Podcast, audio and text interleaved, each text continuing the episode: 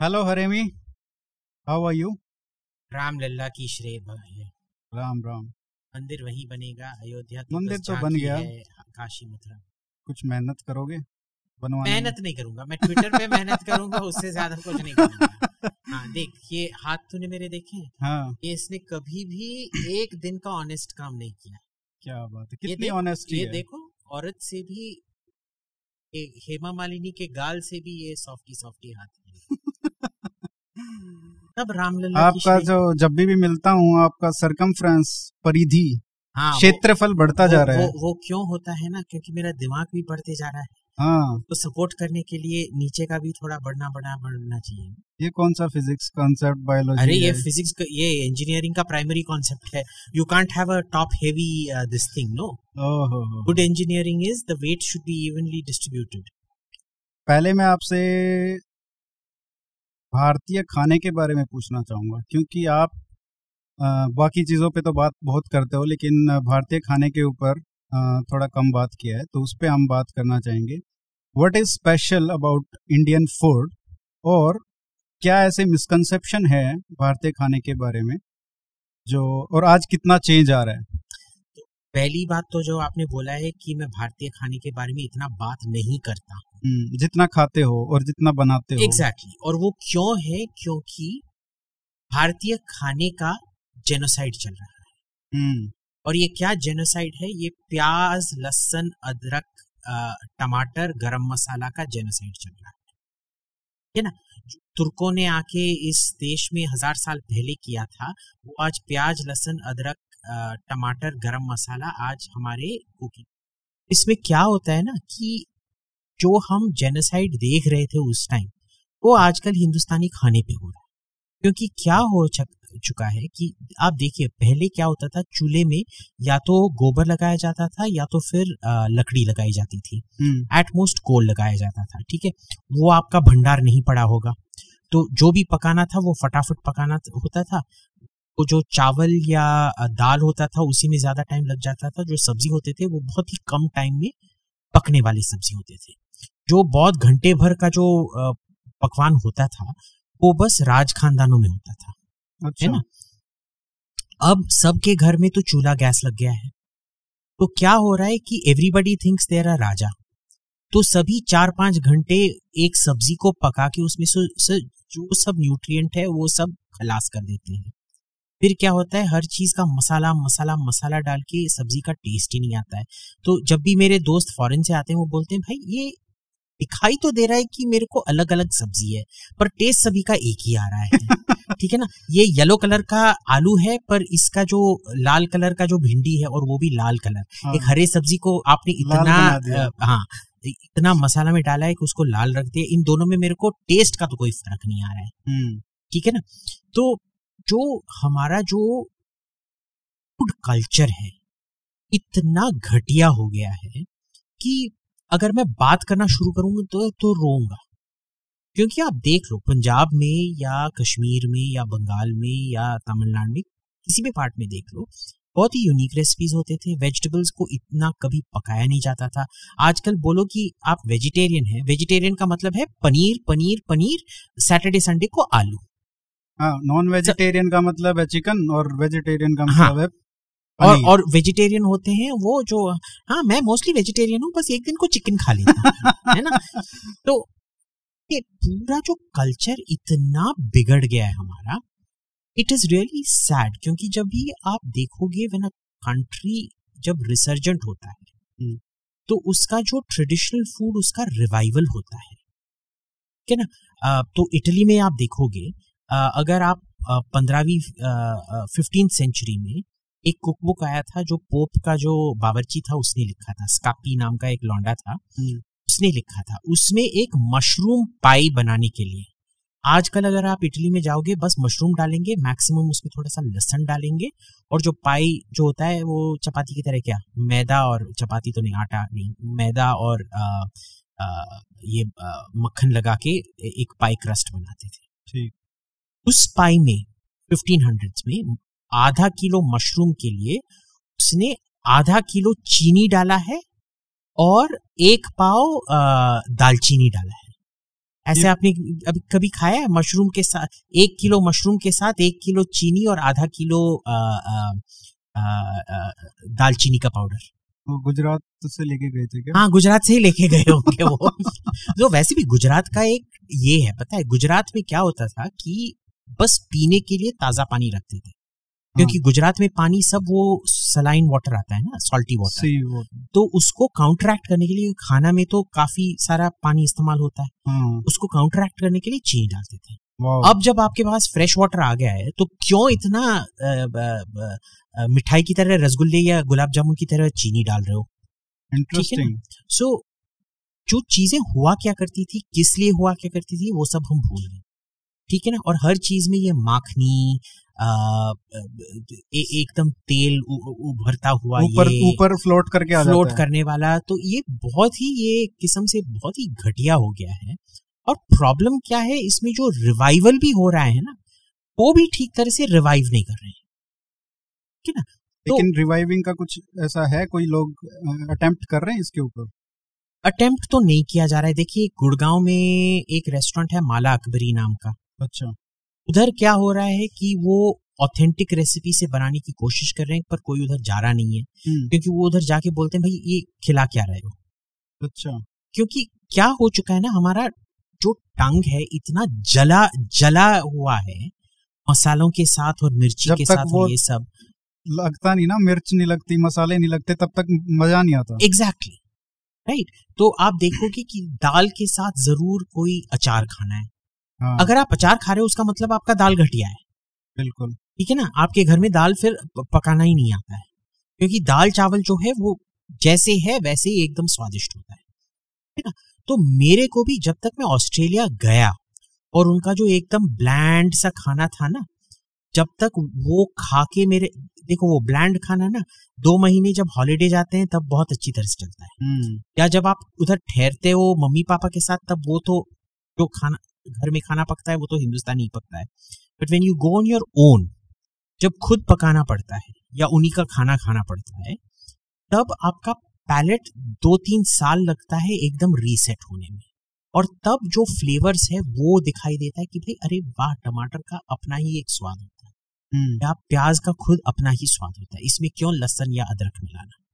या टमाटर को ऐसे ही खाओ इसके साथ क्यों ये सब मिलाना? तो सी और जब आप फिर जाके देखते हो कि हमारे पूर्वजों ने कैसे खाना पकाया था बहुत ही मज़ेदार खाना हुआ करता था। आज की जो हम खाते हैं उससे तो कोई रिश्ता ही नहीं है। कैसे मतलब कोई डिश है जिसका एग्जांपल है किसी ने मेंटेन कर रखा है कहीं पे? बहुत सारे हैं तो आप देखेंगे कि Kashmiri Pandit food is the most important one ठीक है ना? क्योंकि उसमें क्या होता है कि यखनी माने मटन में बस दही के साथ आप पकाओगे और उसमें थोड़ा सा हींग थोड़ा सा ये सौंफ अदरक का पाउडर ये सब जाता है ठीक है ना? हम्म, उसमें ना ही तो प्याज पड़ता है ना ही तो लहसुन पड़ता है। आप अ, या रोगन जोश में कोई प्याज लहसुन टमाटर कुछ नहीं पड़ता है। उसमें बस लाल मिर्ची का पाउडर और लाल मिर्ची भी सत्रहवीं सेंचुरी में ही आया था। हम्म, उससे पहले तो अ, लाल मिर्ची तो अमेरिका से आया है ना? भी फॉरेन इम्पोर्ट है। और अ, तो रोगन जोश में हींग डालते हैं। कॉम्पेंसेट फॉर क्योंकि प्याज और लहसुन नहीं है उसमें डाला जाता है। एकदम स्वादिष्ट है। अगर आप साउथ में आओगे जो तेलुगु और साउथ इंडियन ब्राह्मण डिशेज हैं तेलुगु और तमिल ब्राह्मण डिशेज उनमें ना ही तो प्याज लगता है ना ही तो लहसुन लगता है क्योंकि वो गंदे माने जाते हैं। और वो इतना टेस्ट अच्छा होता है उसका ठीक है ना? साउथ इंडियन हिंदू नॉनवेज अगर देखोगे उसमें दही नहीं पड़ता है क्योंकि नॉनवेज को गंदा माना जाता है और जो भी गाय का प्रोडक्ट होता है घी दही हाँ वो सब पवित्र माना जाता है तो वो उन दोनों को मिलाएँगे नहीं करके। तो ये सब पैटर्न्स हैं जो हम देखते ही नहीं है। इतना होमोजनाइजेशन होए जा रहा है होए जा रहा है होए जा रहा है। एक किस्म से कल्चरल जेनोसाइड ही हो रहा है। और ये भी है ना कि पहले क्या था कि हर एरिया में हर रीजन में हर क्षेत्र में अलग अलग डिश होती थी। बिल्कुल। तो आप देखोगे आजकल क्योंकि वेस्ट बोलता है कि इंडिया का सबसे ये क्या है? स्पाइस ये कब प्रकोप शुरू हुआ? ये तो जब से ब्रिटिश आए थे। अच्छा। उन दिनों में क्या होता था? आप देख लीजिए उन दिनों में फेरारी नहीं होता था। हम्म, फेरारी नहीं होता था मर्सिडीज बेंस जो पंजाबी में मरी सड़ी भैंस कहते हैं। तो वो मरी सड़ी भैंस और BMW को चूड़ियों हाँ, वाली गाड़ी। हाँ और और चौड़ी और ये सब गाड़ियाँ नहीं थी। हाँ, तो अगर आप बप्पी की लहरी की तरह हो और बहुत सारा पैसा आ गया आप क्या करते थे? बप्पी लहरी की तरह बहुत सारे गोल्ड चेन पहनते थे और अपने खाने में बहुत सारा मसाला डाल के खाते थे। क्यों? और वो भी जब गोरे आए तभी उन्होंने ये मसाला डालना शुरू किया। क्योंकि हिंदुस्तान में मसाला इतना एक्सपेंसिव नहीं हुआ क्या करता था। पर वेस्ट में मसाला बहुत एक्सपेंसिव हुआ क्या करता था। और अब पूरा रिवर्स हो गया है। Exactly exactly. अब रिवर्स तो नहीं हुआ है पर अब जब आते हैं तो क्या होता है कि देखते हैं तो उन दिनों में सत्रह सेंचुरी में जब आते थे देखते थे कि अरे भाई इतना सारा दालचीनी का दाम तो इधर इतना सस्ता है और खाओ और खाओ करके हम्म, एक दिन में पाँच बार खाते थे और इतना मसाला डाल डाल के खाते थे। ठीक है ना? वो दिखावा था। क्योंकि उन दिनों आपके पास फेरारी नहीं है। वो जो पंजाबी छिछोरे रोड पे घूमते हैं ना अपना महिंद्रा जीप को ये बना के पीछे बूम बॉक्स लगा के और कोई पंजाबी गाना हर पंजाबी गाना में रहता है। हाँ, तो सब ये कोई भी करके कुछ होते रहता है उधर। तो ये गाना लगा के जाते हैं। उन दिनों में ये लोग ये करते थे। अच्छा। गोरे आके मसाला खाते थे। हम लोग इतना कभी मसाला डालते नहीं थे। हम्म, ठीक है ना? फिर क्या हुआ कि ये एक किस्म से जो हमारा इंफीरियोरिटी कॉम्प्लेक्स आ गया है कि हर चीज़ को जो गोरे लोग हमारे बारे में बोलेंगे हम उसी को सत्य मानेंगे। हम्म, तो आ, आ, आ, अगर आप भी अगर आज YouTube पे जाओगे इटालियंस ने एक बिज़नेस मॉडल बना के रखा है कि पूरा दुनिया इटली के पास आता है इटालियन शेफ से अपने रेसिपी का टिप्पणी लेने के लिए। हम्म, इटालियन लोग इटालियन शेफ्स हमारे खा, खाने के बारे में क्या सोचते हैं? हम्म, और जब हम उनका खाना पकाते हैं वो हमारे इमिटेशन के बारे में क्या सोचते हैं? हिंदुस्तान में इसका रिवर्स है। कोई कोई भी दो टके का गोरा छिचोरा इधर आएगा और वो जाके हिंदुस्तान में खाना जाके टिप्पणी करेगा वो बोलेंगे करके, है ना? तो जैसे सोनिया गांधी सोनिया गांधी कैसे आके, सोनिया गांधी है कौन? इधर आके कोई राजमाता बन गई। दिनों में क्या होता था, कोई भी एक कॉकनी कॉकनी किसे क्या कहते हैं? इंग्लैंड में कॉकनी, बहुत ही घटिया किस्म के लोग। आके इधर फ़ील्ड मार्शल फ़ील्ड मार्शल तो नहीं बनते थे कर्नल फर्नल बन जाते थे ब्रिटिश फौज में और महाराजाओं के साथ ये शिकार करने जाते थे गोल्फ खेलते थे क्रिकेट खेलते थे वो सब करते थे। तो बहुत ही घटिया घटिया किस्म के गोरे लोग इधर आके क्योंकि उनका क्वालिफिकेशन क्या है? गोरा चमड़ा है। हम्म, कल अगर कोई हीथ्रो एयरपोर्ट को साफ़ करने वाली एक महिला आ गई गोरी और इधर आके हिंदुस्तानी खाने पे टिप्पणी देने लग गई। सब हिंदुस्तानी आ वो मेरी गोरी मेरे रेस्टोरेंट पे आई बोला मेरा बटर चिकन सबसे अच्छा बटर चिकन है। आ कौन है तू? अ, में टॉयलेट साफ़ करती हूँ। अभी तो एक बहुत इंटरेस्टिंग ट्रेंड चल रहा है। यूट्यूब पे आपने देखा होगा कि हमारे जो टीवी सीरियल्स हैं या वेब सीरीज़ हैं या मूवीज़ हैं उनके क्लिप्स पे रिएक्शन देते हैं गोरे।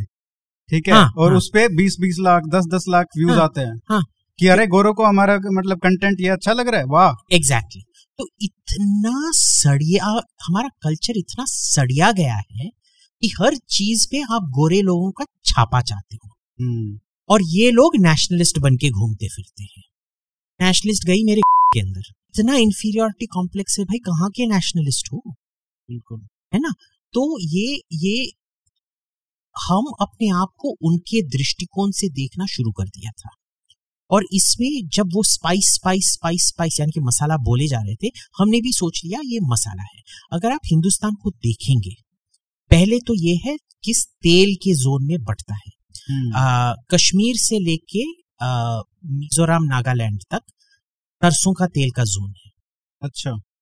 वाराणसी और इसको छोड़ के जो पवित्र स्थान है यूपी में उनको छोड़ के पूरा का पूरा सरसों तेल जोन है। यानी कि कश्मीर पंजाब उत्तर प्रदेश बिहार बंगाल आसाम नॉर्थ ईस्ट गंगा का बेल्ट और ऊपर का। पूरा। गंगा ब्रह्मपुत्रा बेल्ट पूरा सरसों तेल बेल्ट था ठीक है ना? फिर आप अगर ईस्ट कोस्ट में आ गए यानी कि बे ऑफ़ बंगाल आंध्रा और तमिलनाडु जिंजली ऑयल बेल्ट थे यानी कि तिल का तेल हम्म, चाइनीज़ तिल का तेल की तरह नहीं जो रोस्ट करके तिल बनाते हैं हम्म। कच्चे तिल का तेल बनाते थे वो तिल का बेल्ट है। फिर केरला और मैंगलोर तक गोवा तक जाएँगे गोवा का थोड़ा साउथ जाएँगे तो कोकोनट ऑयल का ये हम्म, यानी कि नारियल का तेल ठीक है ना? और उसके ऊपर कोई और तेल I don't know Maharashtra Gujarat में क्या तेल इस्तेमाल करते थे पर राजस्थान तक भी सरसों का तेल था। तो ये ट्रेडिशनल पहला सबसे इंपॉर्टेंट फ्लेवर जो था वो तेल से आता है। हम्म, दूसरा कार्बोहाइड्रेट से आता है। गुजरात में आपका चिकपी बेल्ट था यानी कि बेसन बेल्ट हर चीज़ बेसन से पे सूखा बहुत सूखा है। तो हम्म। आपको सूखा चीज़ ही ड्राई करके फिर इस्तेमाल करना पड़ता है। तो वो आपका बेसन बेल्ट था ठीक है ना? जहाँ चावल उगता था वहाँ चावल खाते थे। जहाँ मैदा उगता था वहाँ मैदा खाते थे। आज पंजाब का जो पूरा वाटर प्रॉब्लम है वो क्यों है? क्योंकि वो एक मैदा आटा का बेल्ट है जिसने चावल खाना शुरू कर दिया। हम्म, चावल खाते नहीं है पर बेचने के लिए चावल उगाना शुरू नहीं खाते भी बहुत हैं। अभी पहले ऐसा नहीं होता था बीस तीस साल पहले अगर आप चले जाओ तो कोई नहीं आ, खाना नहीं खाता था। अब क्या हो गया है कि दोपहर में हम्म। चावल खाते हैं। अच्छा हाँ। हाँ इसलिए वो तोंद निकली हुई है हाँ ना तोंद निकली हुई है ना तो कार्बोहाइड्रेट्स। एग्जैक्टली तो ये सब अलग अलग बेल्ट हुआ किया करते थे जहाँ राजस्थान होता था वहाँ ये ज्वार बाजरा जो सो कॉल्ड इंफीरियर ग्रेन्स हैं हम्म, उनका बेल्ट हुआ क्या करता था? आई डोंट नो व्हाई उसको इंफीरियर ग्रेन्स कहते हैं क्योंकि अगर आपने बाजरे का रोटी खाया है अच्छा बना हुआ बाजरे का रोटी बहुत घटिया बाजरे का रोटी चूल्हे पे बना हुआ। ठीक सा चूल्हे पे बना हुआ इट्स डिलिशियस हम्म, ठीक है ना? तो ये सब लोग खाते ही नहीं जानते भी नहीं है ठीक है? एक बंदे ने बिरयानी ऐसे बना दिया तो सभी ने बिरयानी ऐसे ही बनाना शुरू कर दिया। हम्म, आप देखोगे कि जो दो सबसे मशहूर बिरयानी है लखनऊ की बिरयानी और हैदराबाद की बिरयानी हिंदुस्तान की सबसे घटिया बिरयानी है। हैदराबाद बिरयानी मुँह में रखने के लिए लायक नहीं है। है ना? लखनऊ सबसे अच्छी कौन सी है? मेरे को तो सारी बिरयानी खराब ही लगती है। हाँ सब तो देखिए अगर मैं साउथ एशिया की बात करूँ तो कई सारे बहुत ही टेक्निक सुंदर से बिरयानी है जिनका टेक्निक भी अलग अलग होता है। हम्म, और ये जो बकवास लोग बकते हैं ना कि ये उज्बेकिस्तान से आया या ईरान से आया जो राना सफी बकवास करते रहते हैं। राना सफी तो हर चीज़ पे बकवास करते रहती है और हमेशा गलत होती है। हम्म, ठीक है ना? तो आ, क्या होता है पुलाव ही तो है। नहीं पुलाव का ट्रेडिशन संगम लिटरेचर में है 2000 साल पहले से। अच्छा। उसको कहते थे ओन्न सोर ओन्न माने वन सोर माने राइस चावल एक एक निखर निखर के एक एक दाना दाना होता था। उसे पुलाव कहते थे और उसमें लिखा भी है हम्म, कि आ, मीट को पहले पकाते थे और उसके ब्रॉथ में फिर चावल डाल के पकाते थे और जब आ, फौजी युद्ध करके वापस आते थे उनको आ, फीस्ट में खिलाया जाता था ये उत्सव की तरह अच्छा। खिलाया जाता था ठीक है ना? पर आ, अगर आप आज बिरयानी देखोगे और ये क्यों होता है? क्योंकि ये राना सफ़ी मैडम ना ही तो उज्बेकिस्तान गई है ना ही तो ईरान गई है। नाम सफ़ी है सफीद डिनेस्टी से पर गई नहीं है मोहतरमा ईरान। एनीवे तो इसमें क्या होता है आप देख लीजिए। ढाका में दो बिरयानी बहुत इंपॉर्टेंट है। एक है तिहारी। हम्म, बीफ की तिहारी मटन से बना लो आप फ़र्क नहीं पड़ता है टेस्ट में। और एक है ढाका की कच्ची बिरयानी। हम्म, ठीक है ना? दोनों एकदम यूनिक है। एक तो यखनी पुलाव की तरह है। इस देश में आजकल कोई ठीक से यखनी पुलाव बनाता नहीं है पर कम से कम वो जो मुरादाबादी बिरयानी है ना वो तकरीबन एक किस्म का तिहारी की तरह है रख लो आप। अच्छा। तो मैं यूपी तिहारी की बात नहीं कर रहा हूँ। यूपी की तिहारी अलग सी तिहारी होती है वो वेजिटेबल तिहारी है येलो कलर का होता है ये सफ़ेद कलर का होता है। ढाकाई की बिरयानी अलग सी होती है। कलकत्ता बिरयानी एकदम फजूल सा एक बिरयानी है। हम्म, कि ना उसमें बस ढाका के बिरयानी का आधा भी स्वाद नहीं है बस आलू डाल देते हैं फिर उसके अंदर। ढाका की बिरयानी से पचास परसेंट स्वाद निकाल दो और पचास परसेंट वो आलू डाल दो वो कलकत्ता की बिरयानी बन जाती है घटिया। तो ढाका में जाओगे तो कच्ची बिरयानी और तिहारी। फिर यूपी में आओगे तो लखनऊ का जो जाफरानी पुलाव है जो आज भी मेरे को एक लखनवी मोहतरमा ने ये रेसिपी दिया था तीस साल पहले। अच्छा। मेरे को अभी भी याद है मैं किससे लिया था।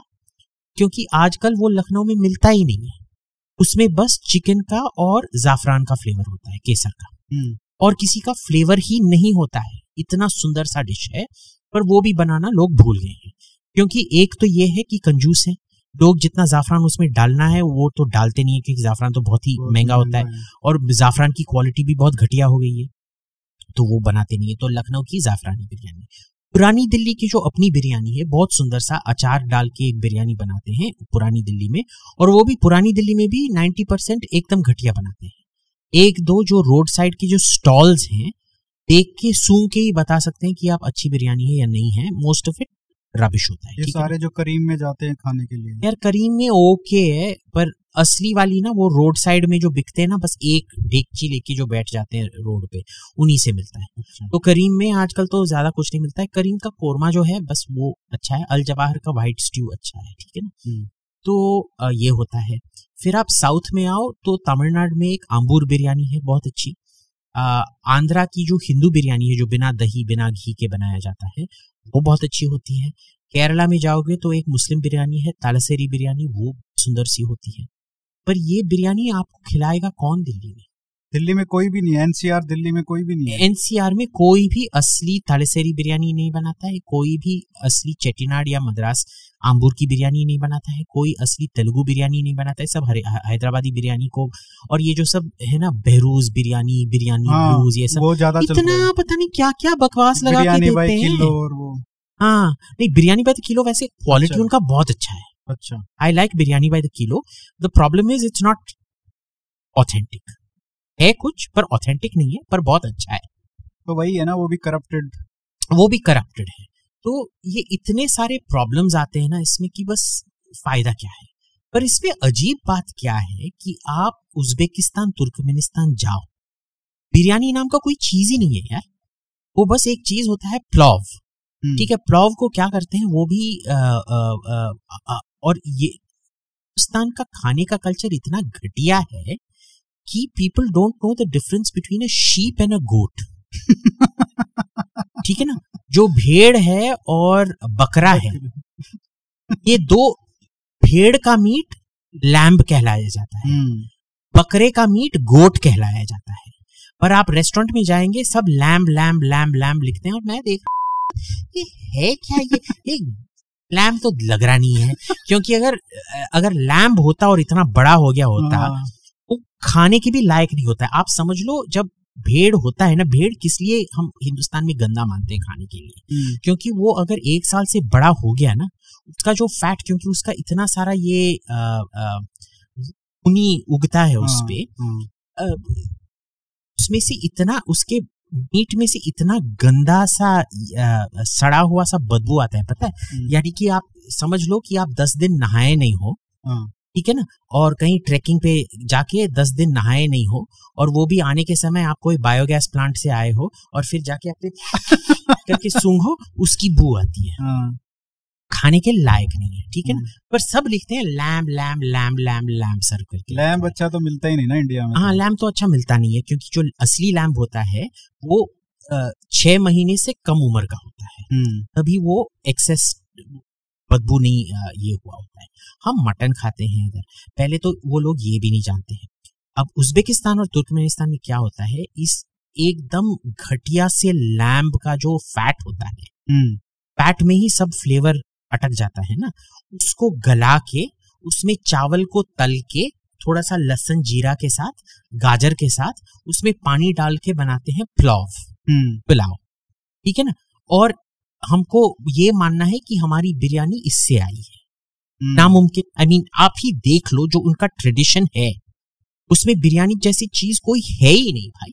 हम्म। और अगर आप ईरान में जाओगे तो बिरयानी जैसी चीज़ है पर उसमें मीट बहुत ही कम मिलाया जाता है क्योंकि उनका ये है कि मीट साइड में खाना चाहिए ये अच्छा। मिला के दम देना उनके कल्चर में नहीं है अच्छा। जब वो मिला के बनाते हैं बस एक दो है जैसे बगाली पोलो और ये ताहचिन ताहचिन क्या होता है उसका केक बनाते हैं यानी कि जैसे हम बिरयानी बनाते हैं पहले चिकन ये कर लेते हैं फिर चिकन को बोन सब निकालते हैं फिर एक केक की तरह बना के उस पर अंडा लगाते हैं और चावल और चावल दही चिकन और अंडे का ऑमलेट की तरह रख लो। हम्म। ठीक है ना? और दूसरा है बगाली पोलो उसमें मीट डलता है। पर जो वो खाते हैं उसमें मीट डलता ही नहीं है। ना ही तो मीट के स्टॉक में पकता है। हम्म। तो आप कहाँ से बोल रहे हो कि ये सब उधर से आया है बॉस है ना? तो this is like saying frying का फ्राइंग चीन से आया है हाँ, so this is the kind of nonsense that passes off ये गंगा जमुनी तहजीब को प्रूव करने में इनका इतना ये है ना कि गंगा जमुनी तहजीब को ढूंढ ढूंढ ढूंढ ढूंढ ढूंढ के उनके आँख अंदर घुसे हैं पीछे से। लेकिन ये कल्चरली ये तो लोग फालतू की बातें करते हैं हाँ। घुसाने की कोशिश करते हैं जहाँ पे एग्जिस्ट भी नहीं करती कोई हाँ। चीज़। लेकिन असली गंगा जमुनी तहजीब के कोई उदाहरण है? मेरे को तो नहीं मिलता है। खाने में? आई डोंट फाइंड इट अच्छा। बिकॉज़ अगर आप देखोगे हिस्टोरिकली हमारे दोस्त अभिनव प्रकाश ने इसके बारे में काफ़ी लिखा है हम्म। कि गंगा जमुना कभी मिलती नहीं है आपने देखा है? हम्म। लास्ट में जाके रुद्रप्रयाग में मिलती हैं प्रयाग। प्रयाग में मिलती हैं पर उसके पहले हमेशा अलग अलग से होती हैं। It use to be like that और मिलने के बाद like- अभी ये है ना कि पहले हम बोलते कि गंगा तो चलो हिंदुओं की होगी जमुना हमारी हो गई हाँ। लेकिन बनती क्या है लास्ट में जाके? प्रयागराज से तो गंगा ही निकलती गंगा ही निकलता है ना। हाँ। तो इसमें क्या होता है कि there is no it is not called Ganga Jamuna. है ना? हाँ। या तो अलग अलग से हो नहीं तो फिर टोटल असिमिलेशन हो जाता है। हम्म, तो मिडेवल इंडिया में यही था। हिंदूज जो थे अपना अलग सा जीवन चलाते थे। मुसलमान अपना अलग सा जीवन चलाते थे। नोबिलिटी में मिक्सिंग होती थी क्योंकि उससे लॉयल्टी बढ़ता है करके। क्योंकि अगर आपके ससुर जी या ये रिश्तेदार भी आपके ये हैं हम्म, आपके वाइफ के पापा या जो I don't know Hindi relationships vernacular में बोलते नहीं है हाँ ज़्यादा ससुर। हाँ ससुर। हम्म, तो आ, आ, वो अगर होता है तो वो रेबेलियन रेबेलियन नहीं करेंगे। आपके खिलाफ अच्छा। भगवा नहीं चाहिए हम्म। तो इसीलिए ये सब होता था रॉयल फैमिलीज़ के अंदर। उसके सिवाय तो होता ही नहीं था। ठीक है ना? तो ये कहाँ से ये एकदम डिस्कवर किया गया है गंगा जमुनी तहजीब मेरे को अभी तक नहीं पता है। मुझे लगता है कि इलाहाबाद में अगर आप जाओगे ना, प्रयागराज में तो वहाँ पे क्या है कि गंगा के किनारे जो है, एक बहुत बड़ा एरिया है, वहाँ पे हिंदू रहते हैं। और जमुना जो इस साइड वाला जो एरिया है वहाँ पे मुसलमान रहते हैं। तो वहाँ के किसी अ, कोई होगा वहाँ पे अपना इंटेलेक्चुअल आदमी उसने ये कॉइन किया होगा शायद। कॉइन क्या होगा ये हम्म। पता नहीं इसका ओरिजिन क्या है। तो ये हर चीज़ में देखेंगे गंगा जमुनी तहजीब गंगा जमुनी तहजीब। It is the creation of an art देखो अभी तक जब आप बोलते हो ये गंगा जमुनी तहजीब है academically how do you prove it have to prove statistically पहले एक स्टेटिस्टिकल स्टैंडर्ड लगाओ। कि क्या था intermingling as oppose to assimilation assimilation mingling और सेपरेशन uh, में क्या होता है? असिमिलेशन में एक एक चीज़ में समा जाओ। इंटरमिंगलिंग में क्या होता है कि आप अपने अलग अलग से रहो पर काफ़ी सारा इंटरेक्शन होता है या इंटरमैरिज या ये सब होता है। हम्म, और अलग अलग रहना अपार्थाइड स्टेट की तरह है। तो एक किस्म से हिंदुस्तान अपार्थाइड स्टेट ही था। है ना? मुसलमानों के लिए अलग रूल होते थे हिंदुओं के लिए अलग रूल होते थे सोसाइटी लेवल पे भी अभी भी तो गेटोज में रहते हैं जैसे Exactly. अभी भी कोई इंटरेक्शन है नहीं और इंटरेक्शन तभी भी होता है तो इतनी सारी लव जिहाद और ये सब पता नहीं कहाँ कहाँ से ये सारे फैक्टर्स आ जाते हैं जो हाँ। कि। असल में बहुत इंपॉर्टेंट फैक्टर्स हैं बहुत ही इंपॉर्टेंट फैक्टर्स हैं पर इसमें कोई भी ये सब बोलते हैं ना left is very academically rigorous ये जो पूरा नैरेटिव बनाया है सिंथेसिज्म सिंथेसिस और सिंक्रेटिसिज्म का तो सिंक्रेटिसिज्म को हिंदी में समन्वय। समन्वय हाँ। हाँ। तो जो समन्वय का जो अफवाह फैला के रखा है आपने कभी भी कोई स्टेटिस्टिकल स्टडी देखा है इस पे? कोई कैटेगराइजेशन या क्राइटेरिया देखा है? नहीं जब इस्लाम की बात आती है लेफ्टिस्ट के सामने तो उनका तो सारा रिगरस सब भाग जाता है। एग्जैक्टली ये तो- तो प्रूवन फैक्ट है। हाँ तो इसमें क्या होता है ना कि बोलते हैं कि देखो बुरखा इज़ लिबरेटिंग हम्म। है ना? बुरखा एक औरत को सिक्योरिटी देता है। तो मैं तो और घूंघट हाँ और घूंघट। पेट्रियार्की है। हम्म, तो ये ऐसी जो तियापा जो है ये अपना जो कई आ, और इनके जो थोड़े बहुत एकेडमिक है वो असली में अच्छे एकेडमिक है। राइट का क्या प्रॉब्लम है? उनके एकेडमिक नहीं है। सब का भारत लगा के रखा है। हम्म, है ना? दो दो दो दो दो टूक के एकेडमिक्स को जाके ये ये मानते हैं। क्लेम टू फेम क्या है? प्रोफेशनल तो नहीं है कम से कम। जो भी है कोई इंजीनियर बन के आ रहा है कोई कुछ करके आ रहा है। एग्जैक्टली ट्रेनिंग नहीं है ना? ट्रेनिंग नहीं है। ट्रेनिंग नहीं और ट्रेनिंग की और- सोचते भी नहीं। और वो दिखती भी है बहुत स्कॉलरशिप में। क्लियरली दिखती है। हम्म, तो इसमें किया क्या जा सकता है? क्योंकि वो जो लेफ़्ट है जो असली स्कॉलरशिप है है उसमें। क्योंकि लेनिन क्या कहते थे? Every idea is worth thousand pages of theory ठीक है ना? तो वो थियोरी बनाने में यानी कि अपने से थियरी निकालने में बहुत ही माहिर है। वो असली में एकेडमिक भी नहीं होगा बस बनाया होगा पर सॉलिड सा बनाया होगा। अगर हाँ। कहानी बनाते हैं ना यानी कि आप बोलो कि मैं मेरे को कोई पुलिस को ये करना है धोखा देना है तो आप आ, आ, कि मेरा बटुआ चोरी हुआ था। हम्म। मेरा ये फ़ोन क्या है? आईफोन 12 है। हम्म। मैं बोलूँगा सर मेरे पास एक आईफोन 24 था और वो पता है वो इसमें ना वो ब्लू कलर का मैंने केस लगा के रखा था हाँ, और उसमें ना ऐसे एक सोने चढ़वा रखे थे। हम्म। सोने चढ़वा रखे थे क्योंकि आईफोन 24 में यही फीचर है सर। आप मानोगे नहीं सर मैं एप्पल का मैं तो स्टीव जॉब्स के भूत का बहुत ही मैं तो स्टीव जॉब्स के भूत का रिश्तेदार हूँ। वो अ, अ, वो जो भूत पिशाच रेल में अ, उसने मेरे जो नॉन नॉन एग्जिस्टेंट बेटी है उसके साथ शादी करके रखा है। ऐसे सुंदर सुंदर से कहानी बना के उसको पुलिस इंस्पेक्टर को बुद्धू बनाऊँगा। तो ये जो थोड़ा सा एक फ़ोन के आधार पे हाँ, तो थोड़ा सा सब्सटेंस है और उसके बाद सब ये बहुत ज़्यादा करते हैं। इसमें एक और जो खाने में देखे तो एक और जो इंटरेस्टिंग चीज़ निकल के आती है ना अभी तो सब वेस्ट का कॉपी करने लगे हैं। कॉर्नफ्लेक्स खाने लगे सुबह। मतलब इडली डोसा छोड़ दिया उधर साउथ में छोड़ दिया इधर यहाँ पे अपना पराठे छोड़ दिए या जो भी खाना खाते थे वो सब छोड़ दिया उन्होंने ढोकला वोकला छोड़ दिया। अब चाहे अहमदाबाद में चले जाओ चाहे चेन्नई में चले जाओ चाहे कोलकाता में चले जाओ चाहे दिल्ली में सब हम्म। एक जैसा ही खाना होता जा रहा है और वो भी अपना भी नहीं है और और वो भी डोसा अब अभी तक। दिल्ली में ठीक से मद्रासी डोसा जब तक अड़यार आनंद भवन नहीं आया या वो कर्नाटक कैफ़े नहीं आया। नैवेद्यम में? नैवेद्यम में okay. But you still don't get proper dosa hmm, idli जैसे मुर्गन इडली कड़े का सॉफ्ट सॉफ्ट होता है वो इधर आता नहीं है। या साउथ में जो ढोकला मिलता है वो ठीक का नहीं मिलता है। जो मारवाड़ी लोग हैं वो थोड़ा ओके बनाते हैं पर फिर भी मारवाड़ी को अगर गुजराती खाना बनाओगे तो जैसे निकलता है वैसे निकलता है ठीक है ना?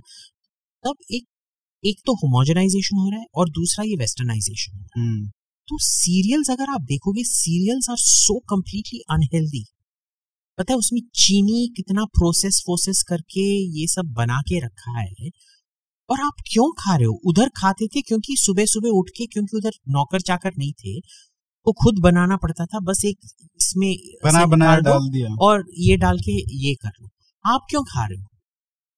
लेकिन एक जैसे बाहर की तरह ही अभी इंडिया में भी आने लगे हैं ना वो पाउडर और वो सब इडली बना हुआ और उस कौन सा एम एम जी आर हाँ M T R MTR, sorry. हाँ हाँ हाँ। हाँ तो उस तरीके का कम से कम अपना करना है तो ऐसे ही करो ना। तो वो करो वो भी हाँ। नहीं करते। हम्म, ठीक है ना? या अगर वेस्टर्न ब्रेकफास्ट ही खाना हो तो ठीक से अंडा कुछ खाओ। चलो अंडा तो खाना इज़ स्टिल हेल्दी ठीक है ना? पर ये मिक्स एंड मैच अगर आप ज़्यादा मिक्स एंड मैच कर रहे हो ना तो मेरी तरह मोटे बने जाओगे। हम्म। मैं ये क्लेम नहीं करता मैं हेल्दी लाइफ जी रहा हूँ। हम्म, ठीक है ना? But I know what a lifestyle looks like. ठीक है ना? So do as I say don't do as I do उल्टा चल रहे हो। हाँ तो आई एम हिपोक्रेट मैंने कभी बोला है कि मैं सत्यवादी हरिश्चंद्र हूँ? कभी नहीं बोला ना? हाँ, हाँ। तो I am hypocrite I I openly admit I am hypocrite hmm, so uh, there is not a person in the world who is not a hypocrite. The point is i'm very open about my hmm. है ना? और एक और हाँ बोलो। इसमें जो और जो आपका जो खाना है वो इतना बिगड़ते बिगड़ते बिगड़ते जा रहा है। यानी कि आप देख लो एक सांबार में दाल जब पक जाता है उसके बाद उबाल आ ही नहीं आना ही नहीं चाहिए। अच्छा, जब आप इमली डालोगे और सांबार पाउडर उसमें डालोगे उसके बाद अ, उबाल आना एकदम अ, वो तो डेथ पेनल्टी ऑफेंस हो जाता है। हम्म, पर फिर भी अगर आप मैं चैलेंज कर रहा हूँ आपको आप जाके यूट्यूब पे देखो जो पहले सौ सांबार के रेसिपी मोस्ट पॉपुलर फ़िल्टर अगर आपने लगाया सौ के सौ में बोलेंगे उबालो उबालो उबालो उबालो। हम्म। उसमें टेस्ट ही चला जाता है। तो और- एक और- बार उबालना है बस। एक बार उबालना है और वो भी पता है जो तुअर का दाल जो पकता है हम्म, उसको प्रेशर कुकर में एक सीटी से ज़्यादा कभी नहीं पकना चाहिए क्योंकि उसमें जो क्रिटिकल इंग्रेडिएंट्स हैं वो सब चले जाते हैं। हम्म, हमारे देश में एक जमाने में इतने अच्छे प्याज टमाटर मिलते थे जब मैं पहली बार फॉरेन गया मैं ई के सिवाय इटली के सिवाय अच्छे टमाटर नहीं मिलते थे। बोलते थे ये क्या घटिया घटिया चीज़ें खिला रहे हो? हमारे हिंदुस्तान में आके टमाटर चख के देखो कितने अच्छे होते हैं या हमारे प्याज कितने अच्छे होते हैं। आज प्याज और टमाटर इधर खाने के लायक नहीं है। क्या कारण है? टेस्ट ही नहीं है और वो भी कारण क्या है कि जो हमारे जो, जो ट्रेडिशनल ये हैं हम्म। वो सब हमने फेंक दी हैं। पेस्टिसाइड्स भी नहीं जो स्टेरॉइड्स और ये सब केमिकल्स लगा के उसको जल्दी उगा रहे हैं ना हाँ, हाँ, उससे भी टेस्ट चला जाता तो है। घिया इतनी लंबी लंबी घिया एग्जैक्टली you remember ना I mean how old are you? When I was growing up young. never used to get इतने बड़े बड़े साइज़ की घिया तो मिलते ही नहीं थे हाँ तो मतलब छोटा छोटा पतला होता था। पतला होता था। नॉट लाइक फैट और क्या हुआ है उसमें कि आप देखोगे कि in the last hundred years vegetables across the world 98 percent nutrition loss हुआ है. आज जो आप सब्ज़ी खा रहे हो सौ साल पहले जब बोलते थे सब्ज़ी खाओ बेटा अच्छा है तुम्हारे लिए अच्छा है अच्छा है अच्छा है करके। क्यों? क्योंकि उसमें इतने जो न्यूट्रिएंट्स थे आज उसका बस आपको दो परसेंट मिल रहा है। अगर आप ऑर्गेनिक भी खरीद लो सौ साल के कंपैरिजन में उसमें अभी भी ऑर्गेनिक में भी दो परसेंट ही न्यूट्रिएंट अरे मैंने आपको वो शेयर की थी ना एक बुक वीट बैली करके। हाँ। है ना? उसमें क्या बताया है कि जैसे 1950-60 तक हम आ, जो गेहूँ था वो वैसा ही था जो मिडल ईस्ट में डिस्कवर हुआ था। 2000 सॉरी दस हज़ार साल हाँ. पहले ठीक है? वहाँ तक मेंटेन था लगभग। लेकिन अभी क्या हो गया है कि जेनेटिकली मॉडिफाई करके उसको ज़्यादा प्रोडक्टिविटी बढ़ाने के चक्कर में और ये जो ग्रीन रेवोल्यूशन जो आया है। ये जो ग्रीन रेवोल्यूशन है ये तबाही है उसको असली नाम है कैंसर रेवोल्यूशन हम्म। क्योंकि जहाँ जहाँ ग्रीन रेवोल्यूशन हुआ है वहाँ कैंसर भी बढ़ना बहुत ज़्यादा शुरू पंजाब? पंजाब पंजाब तो आज कैंसर बेल्ट है, है कैंसर वही चलता है ना। हम्म। तो आप देख लो जो हमारे लगभग दो लाख किस्म की चावल हैं वो फिलीपींस भेजा गया। फिलीपींस हम्म। में जो इंस्टीट्यूट था उसने सबको डिस्ट्रॉय कर दिया।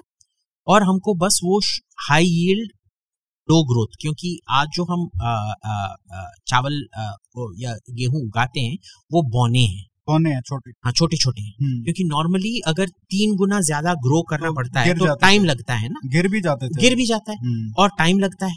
तो आप उसको साइज़ रिड्यूस करने के लिए इधर तक बनाने के लिए फटाफट उग जाता है तो इसके लिए ये आपने स्टैंडर्डाइज कर दिया। जो जो सब हमारे ट्रेडिशनल राइस और गेहूँ के वेराइटीज थे सब आपने तबाह कर दिया।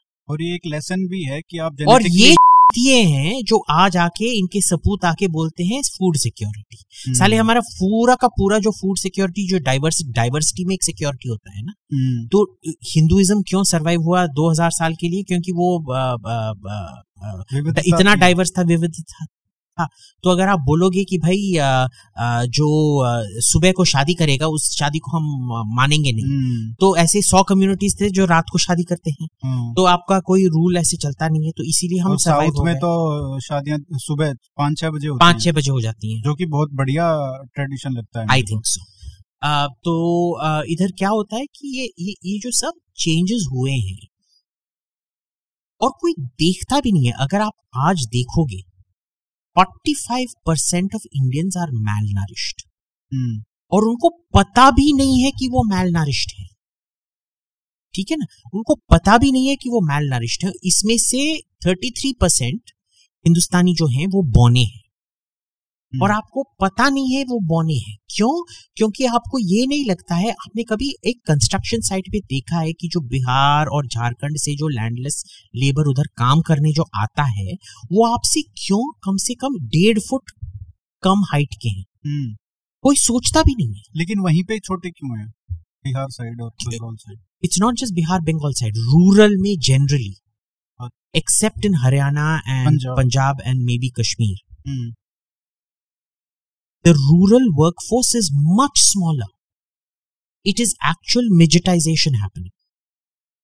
बोनापन बोनापन किसका ये है बोनापन मैल नरिशमेंट का साइन और बोनापन का डेंजर क्या है कि बोनापन जब होता है बोनापन आपको फिजिकली लगता है कि ये बोना है hmm. पर असली में क्या होता है कि जो कॉग्निटिव एबिलिटीज हैं जो दिमाग के जो एबिलिटीज हैं वो भी बहुत रिस्ट्रिक्ट हो जाते हैं वायलेंस हम्म। बढ़ता है हम्म। जो क्रोध की क्षमता है और जो आ, हमला करने की क्षमता है वो बढ़ता है क्योंकि अगर आप समझ लो कि आप एक बंदर हो अफ्रीका में हम्म।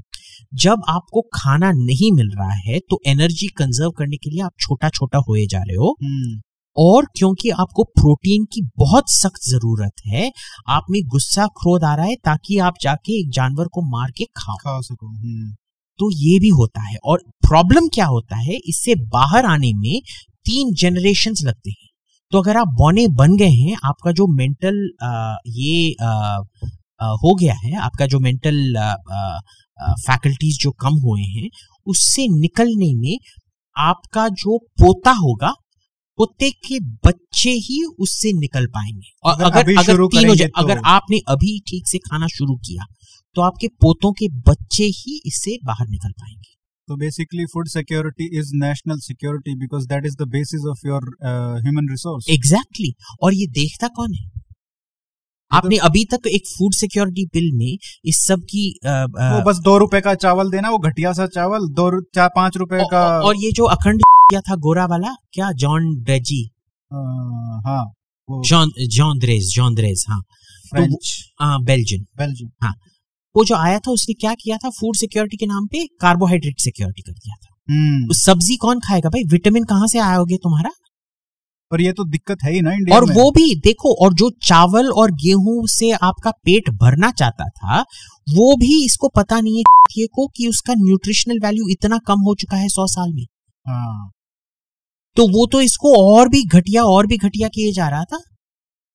तो वीट और ऐसे ऐसे को आपने भगवान बना के रखा है नेशनल एडवाइजरी कमेटी में बैठा के रखा था। हम्म, पर वैसे ये ये सरकार कौन सा इतना बड़ा है? हम्म, लास्ट सरकार तो जान पूछ के हम लोगों को थी। ये ये तो का सरकार है जो भी रहा है और उनको पता भी नहीं है वो रहे हैं। बंगाल में जो ये है उसका जो गाली है हम्म, वो है हाँ, का। पता है क्या होता है? वो का माने बुद्धू। हम्म, तो आपको पता है। वो इतना एक उल्लू का पट्टा है कि वो भी गया है और उसको पता नहीं है उसके अंदर कुछ गया है और बोला है? है? है? ये क्या हुआ? ये क्या हुआ करके? ऐसे सरकार हमने बना के रखा है और यह है नेशनलिस्ट सरकार। तो वो कहीं ना कहीं अब अब लोगों को ही नहीं पता है। तो उन मतलब वो भी तो वहीं से आए हुए हैं ना। आपने जैसे आप कहते हो कि भाई ह्यूमन रिसोर्स ही तो रिप्रेजेंट करेगा ना चाहे गवर्नमेंट हो चाहे सुप्रीम कोर्ट हो exactly. चाहे कहीं पे भी जाओगे। Exactly exactly. तो लोग तो वही है ना उन्हीं का तो उन्होंने तो चुन के भेजा है। यथा प्रजा तथा राजा। हाँ।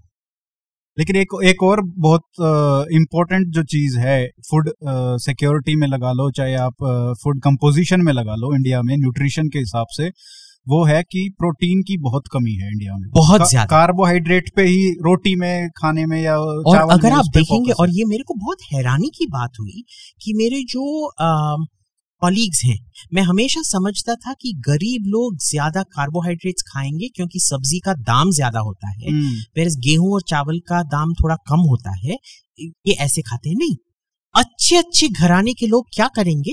पाँच मोटे मोटे रोटी लाएँगे और जो सब्ज़ी आता है ना इतने साइज़ की कटोरी में आता है।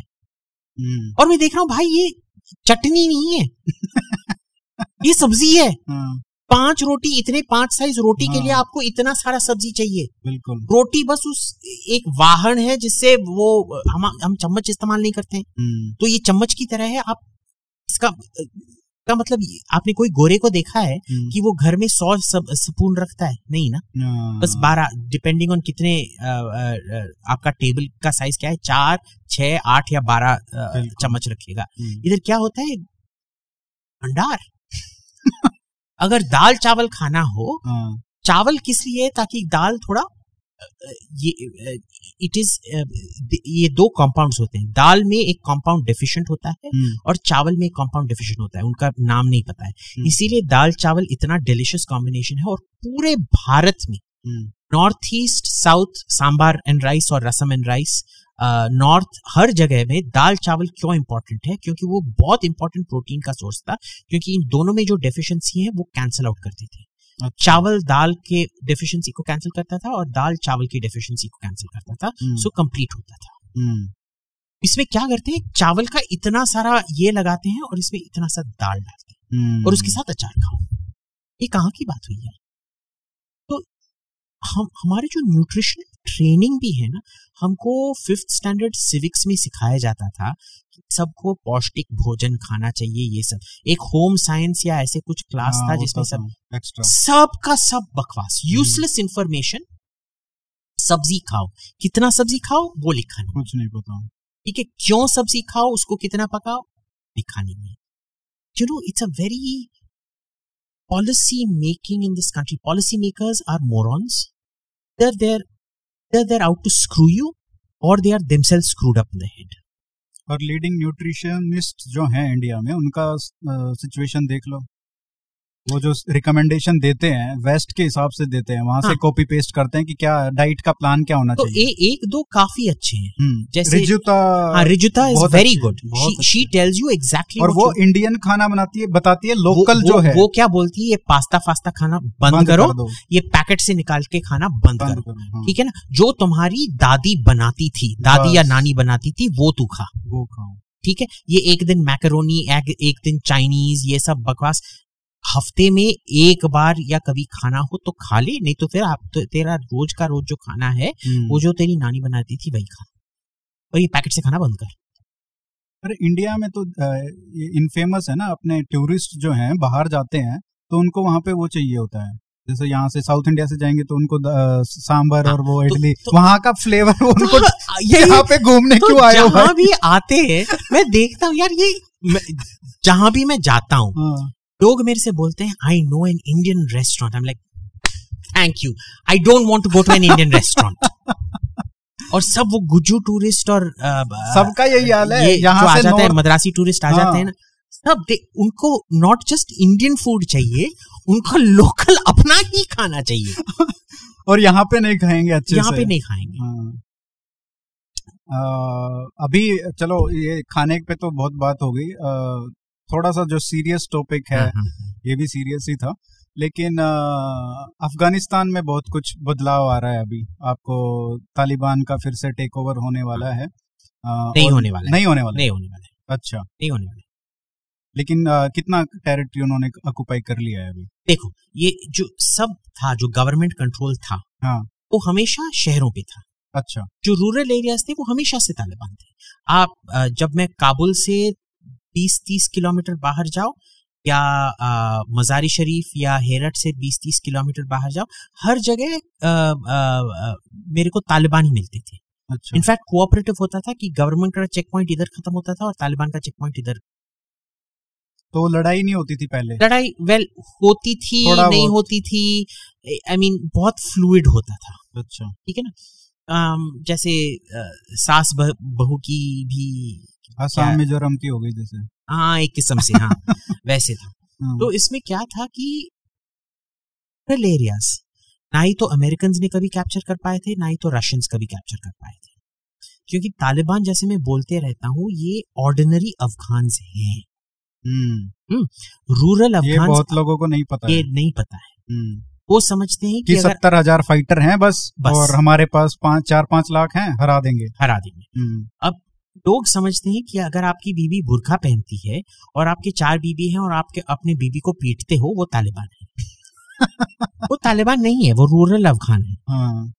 अगर आप जाके जब आपका अ, अ, इस साल का जो गेहूँ का प्रोडक्शन नहीं हुआ आप अगले गाँव में जाके हमला करोगे और उसका गेहूँ छीन लोगे ये भी उनका लाइफस्टाइल है।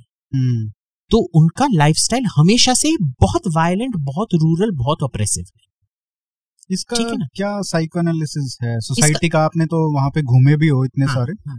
तो वहाँ पे कुछ तो पता चल जाता है कि भाई बात करके क्या वो हमेशा से ही हाँ। आप देखेंगे वो हमेशा से ही ओएसिस को क्या कहते हैं?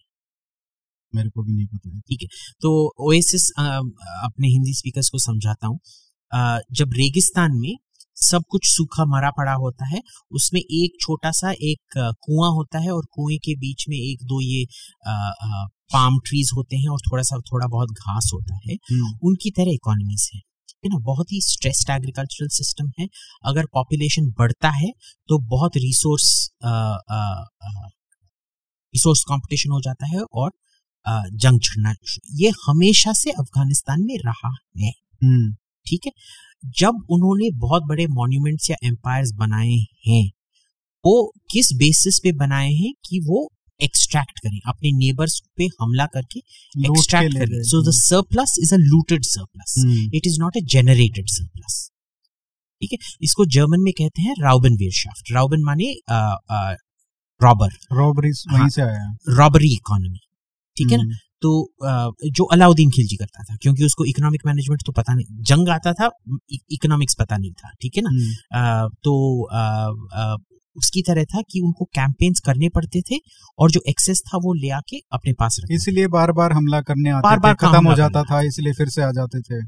हमेशा। हम्म, हमेशा से यही था except for the times when it was से part of Harappa Mohenjodaro because then वो एक इकोनॉमिक कॉमनवेल्थ था जहाँ खाना जाता था और उधर से लापिस लजूली और चीज़ें उधर से एक्सपोर्ट होती थी। Barter system barter system a trade a cooperative economic system Amul की और शायद वो कल्चर वाइज भी तो सेम ही होंगे ना उस समय सिमिलर तो। सिमिलर उन हाँ। दिनों में आइडेंटिटी इतना बड़ा बड़ा चीज़ नहीं था। हम्म, आ, क्योंकि जो हम आजकल मानते हैं आइडेंटिटी वो शायद 500 साल पहले भी उतना आइडेंटिटी ये आ, आ, अड़ा हुआ नहीं था। हम्म, सो अफ़गानिस्तान हमेशा से ऐसा वाला सोसाइटी था। अब अगर आप एक ऑलमोस्ट एक nomadic not nomadic but a pastoralist society तो एवोल्यूशन क्या होता है? पहले नोमैड्स होते हैं कि आपको एग्रीकल्चर नहीं आता है आप घूमते हैं। दूसरा होता है पैस्टरलिस्ट सोसाइटी यानी कि आपको थोड़ा सा एग्रीकल्चर आता है पर आपका लैंड इतना सस्टेन नहीं कर सकता है तो आप काफ़ी ये बकरे गाय हम्म, भेड़ चराते हो और उन वो भी काफ़ी सारा खाते हो आप वो गाय भेड़ जो भी आप चराते हो।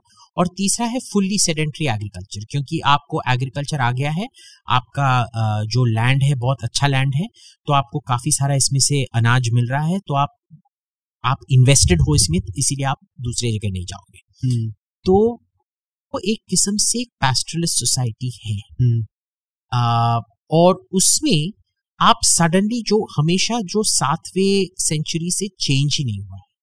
और सडनली आप जाके बोल रहे हो सोवियट्स जाके बोल रहे हैं हम इसको मॉडर्न सोशलिस्ट रिपब्लिक बनाएँगे। हम्म, और अमेरिकन जाके बोल रहे हैं हम ये हम आपको फ्रीडम और डेमोक्रेसी देंगे और वेमेन्स राइट्स देंगे।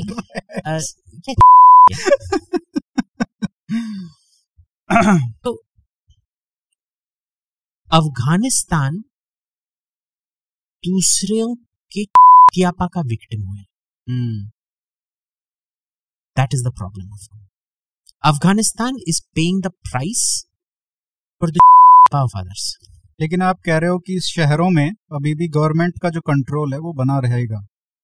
वो बना रहेगा वो बना रहेगा। वो कोई चेंज नहीं होने वाला है और चेंज चेंज जब होगा जब अमेरिकन एयर सपोर्ट बंद कर दे अच्छा। पाकिस्तान पे दबाव बंद कर दे और अफ़गानिस्तान को पैसा देना बंद कर दे। हम्म, लेकिन एयर सपोर्ट तो मेरे ख्याल से बंद नहीं होने वाला है। बंद नहीं होने वाला है।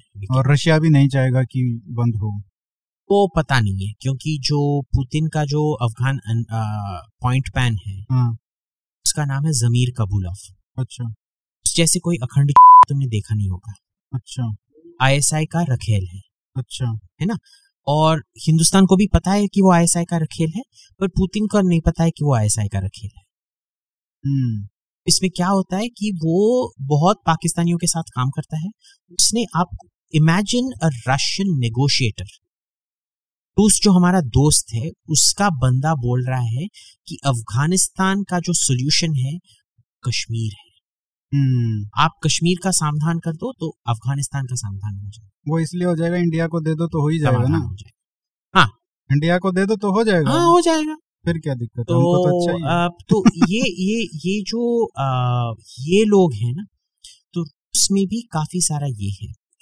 पर इसमें अच्छी बात क्या है कि पाकिस्तान और चीन के बीच जो कंपटीशन है क्योंकि पाकिस्तान पहले तो बोल रहा था हमको सीपेक चाहिए सीपेक चाहिए चाइना पाकिस्तान इकोनॉमिक कॉरिडोर अब हर चीज़ इस्तेमाल कर रहे हैं सीपेक को रोकने के लिए।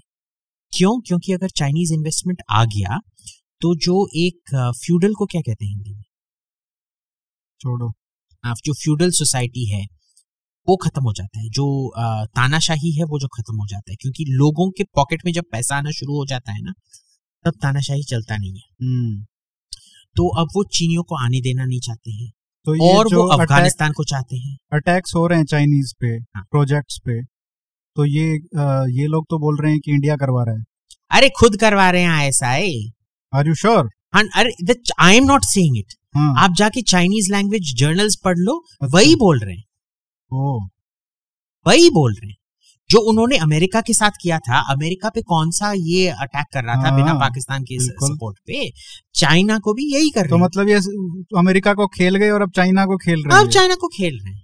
शातिर तो है हाँ। पाकिस्तान वाले। और मेरे को क्या ये लग रहा है कि ये कितने लोगों को क्या बनाने क्या बनाने ये मायर है। लेकिन वही है ना ज़रूरत होती है तभी बना पाते हैं ना। अब चाइना को इनकी ज़रूरत पड़ रही है तो क्या करे बेचारे? हाँ। अब पाकिस्तान का क्या प्लान है कि वो सीपेक को रोक के अगर अफ़गानिस्तान पे कब्जा कर दिया।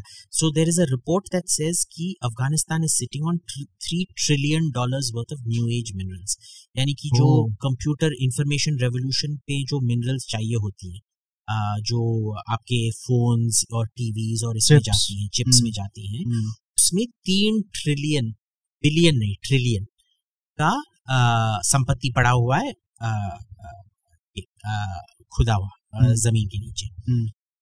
तो पाकिस्तान का क्या है कि अगर उसने अफ़गानिस्तान पे कब्जा कर लिया है वो सऊदी अरेबिया की तरह हो उनको अपना इकोनॉमिक प्रॉब्लम सॉल्व नहीं करना पड़ेगा अपना सोशल प्रॉब्लम्स जो सोशल प्रॉब्लम्स को क्या कहते हैं सामाजिक सा। सामाजिक दिक्कतें वो सॉल्व नहीं करेगा सऊदी अरेबिया बन के ये सब मिनरल्स को बेचते रहेगा और उसके पैसे से सब कुछ चलाएगा। लेकिन एक इंडिया के नज़रिए से अगर देखें तो वहाँ पे क्या है कि रूरल एरिया में भी अगर मान लो तालिबान का प्रभाव बढ़ता है और बेशक जो अफगान गवर्नमेंट है वो शहरों तक लिमिटेड है तो हमारा तो दो दो लोगों से डील करना पड़ेगा ना। और उसमें भी क्या है कि तालिबान so- वाले भी तो अलग अलग इसमें हैं। देखो क्या प्रॉब्लम है। हम्म, जो रूरल हैं वो एक दूसरे के बीच में लड़ रहे हैं और वो कई सरकारों के पे हमला कर रहे हैं क्योंकि सरकार आके उनसे टैक्सेस कलेक्ट करती है या उनके ज़िंदगी में दखल करती है या उनको कुछ पैसा या कुछ चाहिए। हम्म, औरतें चाहिए पैसा चाहिए भेड़ चाहिए बकरा चाहिए पता नहीं क्या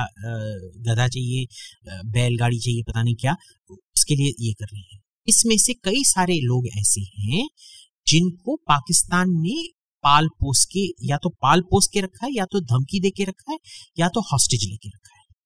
क्योंकि मैं कई सारे तालिबान कमांडर से मिल चुका हूँ। एक भी तालिबान कमांडर ऐसा नहीं था जिससे मैं मिला हूँ जो पाकिस्तान पे थूकता नहीं है। उसका प्रॉब्लम क्या है? इंडिया के लिए? सब अच्छे अच्छे। सब अच्छा बोलते सब। हैं। तालिबान एक भी तालिबान ने इंडिया पे नहीं थूका। हम्म, ठीक है कंदाहार में they did not like Indians this was one thing पर घोर गजनी में दे लव इंडियंस तो ठीक है इस और उनका जो मतलब है वो बस घोर से है गजनी से है। आप अगर पूछोगे कि घोर में जाके अगर पूछोगे भाई गजनी में क्या हो रहा है? या गजनी में जाके पूछोगे कि भाई घोर में क्या हो कोई रहा है? मतलब नहीं है। उनका मेरा क्या लेना देना उससे? मेरा इससे ताल्लुकात है बस। ठीक है ना? हम ये समझते नहीं है। हमने वही मिस्टेक किया है जो अमेरिका ने वियतनाम के साथ किया था। उन्होंने क्या बोला था ओचिमिन को?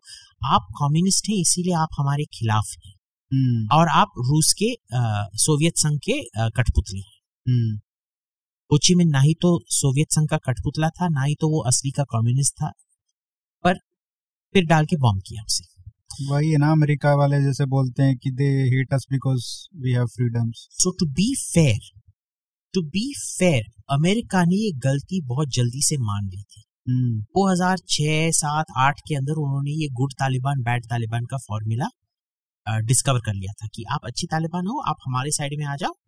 क्योंकि आप वैसे भी एक दूसरे को लड़ते रहोगे और एक दूसरे को ये करते रहोगे तो हम आपको पैसा देंगे करने के लिए आप क्यों पाकिस्तानी के लिए पाकिस्तान ने बोला नहीं नहीं ये नहीं, वही नहीं, तो नहीं, बोल रहे हैं कि there is no such thing as good Taliban bad Taliban which is a हाँ. अगर आपके पास इतना गुडविल है इंडिया के हाँ। लिए और पाकिस्तान के लिए नहीं है तो कम से कम उसको यूज़ करना यूज़ चाहिए तो ना करो ना उसको पैसे दे के चाहे पाकिस्तान में डिस्टरबेंस करना आपके पास टीटीबी जो तहरीक तालिबान पाकिस्तान तो है यही प्रॉब्लम है मैं की रहता हूँ जो हिंदुस्तान का जो ह्यूमन रिसोर्स डेफिसिट है इतना घटिया क्वालिटी का है आपने क्यों नहीं रिसर्चर्स भेजे हैं ग्राउंड पे to find out what the hell is happening आप कोई भी थिंक टैंक का ये देख लीजिए। हम्म, कोई भी हिंदुस्तानी थिंक टैंक जिसने अफ़गानिस्तान पे लिखा है देख लीजिए। उधर कि, कि, किन सब लोग अफ़गानिस्तान गए हैं? वो क्या करते हैं? अमेरिकन रिपोर्ट्स पढ़ते हैं हम्म, जो अमेरिकन थिंक टैंकर्स गए हैं और वो थिंक टैंकर्स क्या है? इतने गोरे हैं कि वो काबुल में लैंड करके वेयर्स माय बीफ बर्गर करके ये करेंगे गोरे साहिब की तरह उनको हाथी में जाके सबका वो महाराज आए हैं महाराज आए हैं ऐसे करके ये एक्सपेक्टेशन है। नहीं तो फिर आर्मर्ड कॉलम में जाएँगे। हम्म, अ, वो- कोई इंटरेक्शन नहीं होगा। वो उन्हीं लोगों से मिलेंगे जो अफगान सरकार उनसे उनको मिलाना चाहती है और अपना ये स्पिन देना चाहती है। उन्हीं लोगों से मिलके आएँगे फिर वो रिपोर्ट लिखेंगे और वो रिपोर्ट हमारे लोग पढ़ के फिर उसका कोई टिप्पणी बना के खुद अपना रिपोर्ट बनाते हैं। मैं ये इससे इससे जुड़ा हुआ ये सवाल था कि अगर भारत चाहे तो क्या तालिबान जो पाकिस्तान में तो थोड़ा सा इन्फ्लुएंस है इंडिया का? तहरीक तालिबान ऑफ़ पाकिस्तान। उस पे तो है। क्या अफ़गानिस्तान वाले तालिबान को यूज़ करके फैक्शंस को यूज़ करके पाकिस्तान में या चाइना में कुछ किया जा सकता है? जो किया जा सकता था उसका अब विंडो खत्म हो गया। अच्छा। क्योंकि अब it is now Taliban versus the government because of the way जो ये सब पैसा बनाना चाहते थे ये लोग तो उनको आपने पैसा बनाने दिया या तो घानी या तो ये करजाई। हम्म। जो एक्चुअली समाधान कर सकते थे जो बहुत ही नास्टी लोग थे वैसे हम्म। जो नास्टी मानते हैं अशरफ घानी? अशरफ घानी भी करप्ट फेलो हम्म। जैसे अमरुल्ला साले या अब्दुल रशीद दोस्तम या अब्दुल्ला अब्दुल्ला को तो आपने या तो इलेक्शन हरवाया या कुछ सपोर्ट नहीं किया। आपको ये समझना है कि if these people were brutal they are brutal because they understand Afghan society Afghan society में क्या है? जिसकी लाठी उसकी भैंस बस। एक क्लासिक जिसकी लाठी उसकी भैंस सोसाइटी है। उसमें जाकर आप ह्यूमन राइट्स औरतों की सम्मान कीजिए। हम्म अपने बेटी को मुक्का मत मारिए। हम्म अतिथि देवो भवा वासुदैव कुटुंबकम। ये सब सुनाते रहोगे हम्म। तो आपके आ, आ, वो जो लाठी जिसका भैंस है ना वो लाठी आपके अंदर जाए अभी जाना है तो आखिरी सवाल पूछते हैं चाइना के बारे में हर महीने हर दो तीन महीने में या अब तो हर हफ़्ते में कुछ ना कुछ खबर आ जाती है पेपर में कि भैया इधर घुस गए उधर घुस गए यहाँ पे टेंट लगा लिया इंडिया में आके इतने किलोमीटर में आ गए कहाँ पे हैं भाई चाइना वाले? देखिए जहाँ चाइनीज़ 2013 में थे हम्म, 2012-13 में थे ही हैं अभी भी। ठीक है 2012-13 से हम्म, जहाँ तक हम बोल सकते हैं सैटेलाइट इमेजरी से वो अंदर नहीं आ पाए हैं। अच्छा, बस एक जगह में हमने देखा है वो अरुणाचल में जहाँ वो दो तीन किलोमीटर दो तीन या चार पाँच किलोमीटर अंदर आ गए थे और वो भी भारी मात्रा में नहीं आए थे। हम्म, कुछ आके थोड़ा कैंप सेटअप किया था पर वो भी थोड़ा रफ कैंप की तरह लगता है। पर ये लोग क्या किए जा रहे हैं? क्योंकि जो एडिटर लोग हैं वो कहानी चलाना है उनको वेरिफिकेशन की ज़रूरत नहीं है। हम्म, क्योंकि जितना सेंसेशनलिस्ट कहानी होगा उतने ज़्यादा हिट्स पड़ेंगे या कॉपी सेल्स होंगे। हम्म, वो ये भी नहीं चाहते हैं कि जो भी कॉरेस्पॉन्डेंट ये कहानियाँ फ़ाइल करें वो कोई इमेजरी के साथ वेरिफिकेशन या कोरोबोरेशन फ़ाइल करें। हम्म, तो आप ये मेरे को बता दीजिए जो ये सब कॉरेस्पॉन्डेंट्स को जो टिप ऑफ्स मिल रही हैं चाइनीज़ पाँच किलोमीटर अंदर आ गए हैं ये वो डा डा डा भाई तेरे आर्मी तेरे आर्मी में सब झगड़ा फगड़ा लेने का ये मोबाइल फ़ोन कैमरा है। हम्म, पर ये जो चाइनीज़ अंदर आए उसका लेने का कैमरा नहीं है क्या? है? अभी तक और आपने वो तो सैटेलाइट इमेजरी में दिख जाना चाहिए दिख- ना। अरे दिखता है। जब हमने वो गालवान का जो इमेजरी देखा था हम्म, उसमें तो हमको क्लियर क्लियर उनके लेबल्स दिखाई दे रहे थे क्या है। हाँ। ठीक है तो इतना अच्छा सैटेलाइट इमेजरी मिलता है आजकल। पर वो कभी इस्तेमाल नहीं करेंगे। और गलवान में तो इंडिया वाले उनके उसमें गए थे बॉर्डर हाँ हम उनके इधर घुस के गए थे हम्म, मारने के लिए। तो जब बोलते हैं घुस के मारा असली में हम घुस के मारे। चाइना वालों को भी। चाइना वालों को। राफाल का भी अफवाह फैलाया था गलवान का भी अफवाह फैलाया। अभी तक आप डिमांड करो व्हाट इज़ द प्रूफ आपके एडिटोरियल बोर्ड का गुड फेथ बेसिस क्या था? हम्म, इस पे ये चलाने का। They will not give you an answer और ये देख लीजिए जब एक जो हिंदू के एडिटर थे उन्होंने तीन पेज का तीन दिन के लिए फ्रंट पेज में ये चलाया कि ये भ्रष्ट था ये डील इसमें हमारे पास सीक्रेट डॉक्यूमेंट्स थे। हम्म, वो तो मैंने ट्विटर थ्रेड किया था कि वो डॉक्यूमेंट कैसे मैनिपुलेट किए गए थे। बिल्कुल। हिंदू के पूरे एडिटोरियल बोर्ड को ये पता नहीं था कि डॉक्यूमेंट मैनिपुलेटेड है। उनका फैक्ट चेकिंग का स्टैंडर्ड क्या है? हम्म, है ना? और वो भी नहीं। जिस पेपर ने ये सब अफवाह फैलाई है सरासर झूठ मनिपुलेटेड डॉक्यूमेंट उसकी एडिटर जाके मोदी जी उनको वासुदेव कुटुंबकम सबका साथ सबका बकवास। हाँ अभी दो तो तीन दिन पहले अभी मिलके सबका साथ सबका बकवास किया। हम्म। वैसे तो आप मोदी जी के खिलाफ बहुत बोलते हो लेकिन नेशनल सिक्योरिटी पे आप जहाँ पे चाइना की बात आती देखिए, है वहाँ पे आपने बहुत अगर मोदी कुछ अच्छा करेंगे मैं ये नहीं हूँ कि जो भी मोदी करेगा वो अ, अ, तो बहुत संक्षिप्त में क्या अच्छा किया है 2014 से 2021 तक चाइना के को डील करने के लिए? पाकिस्तान को तो हमको पता है। तो बहुत सारी चीज़ें की हैं। पहला तो इंफ्रास्ट्रक्चर है। हम्म, क्या किया कि जब से 2019 में उन्होंने तो देखिए पहले इसके पहले जो वो सिक्किम के पास जो हुआ था ना क्या था वो डोकलम डोकलाम में। डोकलाम में उस टाइम मैं एक ही ये बंदा था जो टिबेट से रिपोर्ट कर रहा था। जो अच्छा। टिबेट में 100 किलोमीटर डोकलाम की 100 किलोमीटर अंदर टिबेटन साइड से चाइनीज़ साइड से मैं होके आया हूँ उधर। हम्म, उधर जो जो सब बकवास इधर फैलाया जा रहा था कि उधर चाइना इतना सारा ये इलाके है हाँ, पीछे कुछ भी दिखाई नहीं दे रहा था। हम्म, ठीक है उनके शिगात्से में लासा में जो आर्मर और ट्रक्स और वो सब थे थे ही नहीं फॉर आर्मर्ड ऑफेंसिव और एनीथिंग लाइक दैट तो कुछ था ही नहीं उधर उस टाइम पे। और फिर वुहान में जो भी उन्होंने जो भी उन्होंने गेन्स किया था ऑन लैंड डोकला में क्योंकि डोकला में मैं आपको बता सकता हूँ कि जब मैं बेजिंग गया था अ, उसी विज़िट पे को पता नहीं था कि भाई हिंदुस्तान ने किया क्या है। अच्छा, हमने सोचा था हम हमेशा यही करते आते हैं और हिंदुस्तानी हमको करने भी देते हैं। हम्म, इस बार क्या हुआ कि हम इतना we genuinely did not understand. Hmm, so for the first time in almost 30 40 years we had them on the back foot.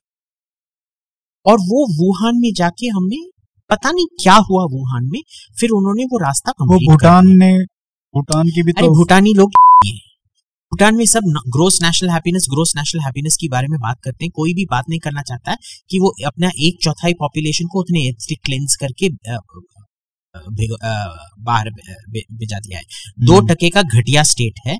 अगर आप राजा के राजा बहुत डेमोक्रेट बनते फिरता है कुछ डेमोक्रेसी नहीं है। राजा के खिलाफ कुछ बोलो देखो कब तुम्हारी बीबी बच्चे ज़िंदा रहेंगे कि नहीं करके। चुपचाप से किया जाएगा। हम्म, वो बोलेंगे ग्रोस नेशनल हैप्पीनेस वो बहुत खुशी से अ, अ, पहाड़ से गिर गए। और महाराजा की जय महाराजा की जय बोलते बोलते पहाड़ से गिर गए। वो राजा भी किया उसके मंत्रीगण भी हैं वो एक पूरा स्थान है। क्या नहीं है स्थान है। तो एक डोकलम हो गया। सो सो और चूतान और सिक्किम के बीच जो वो जो हुआ था भाई एडिट कर दी तो छोड़ दो इसको। हाँ जो भी है तो अ, अ, तो तो उधर हुआ दे लर्न द हम्म, कि वुहान में हमने कुछ गलती कर दी। क्या गलती कर दी हमको अभी तक पता नहीं है but they learn the lessons so 2019 में जैसे ही स्वेरिंग इन हुआ मोदी को। इतना सारा उधर इंफ्रास्ट्रक्चर हमने बिल्ड करना शुरू कर दिया। After election immediately after the election. It started sometime before the election, but continued really picked up pace after the election. ठीक। और लोग मानते हैं कि हम ही हमने अब तक समाधान समाधान नहीं किया है चीन के साथ? क्यों हमने समाधान नहीं किया है? क्योंकि हम इतना सारा इंफ्रास्ट्रक्चर बिल्ड करना चाहते हैं चाइना का इक्वल इंफ्रास्ट्रक्चर बिल्ड करके बोलेंगे अब स्टेटस को बनाते हैं। हम्म, तो जो मैंने अपनी बना दिया है वो यहाँ रहेगा आप ज़्यादा नहीं बनाओगे। हम्म, तो उनका मेन डिमांड यही है कि तुम ये रोड वोड रोड वोड सब रोको। हाँ। और हम बोल रहे हैं नहीं रोकेंगे। हम्म, तो हमारे ही एडवांटेज में है कि ये चलता रहे चलता रहे चलता रहे जब तक हमारे रोड वोड सब बन के खत्म ना हो। रोड एयरपैड जो भी बन रहे हैं टनल्स जो भी बन रहे हैं और असली में जब हम सैटेलाइट में देख रहे हैं इतने शानदार बन रहे हैं कि मैंने ऐसे इतने जल्दी जल्दी बनते हुए हिंदुस्तान में देखा नहीं। तो ये डोकलम के पास नॉर्थ ईस्ट में या लद्दाख में? पूरे पूरे में। अरुणाचल में नहीं हो रहा है but everywhere else that I am seeing it's happening very very rapidly this is one very good thing that second good thing that happened was उन्होंने जो पाकिस्तान के खिलाफ जो रिस्पांस था उसको एयर सेंट्रिक बना दिया। एयर सेंट्रिक हम्म। मानी क्या होता है? देखिए अगर आप एक लड़ाई जीतना चाहते हैं आपने मेरे पे वार करो हाथ से।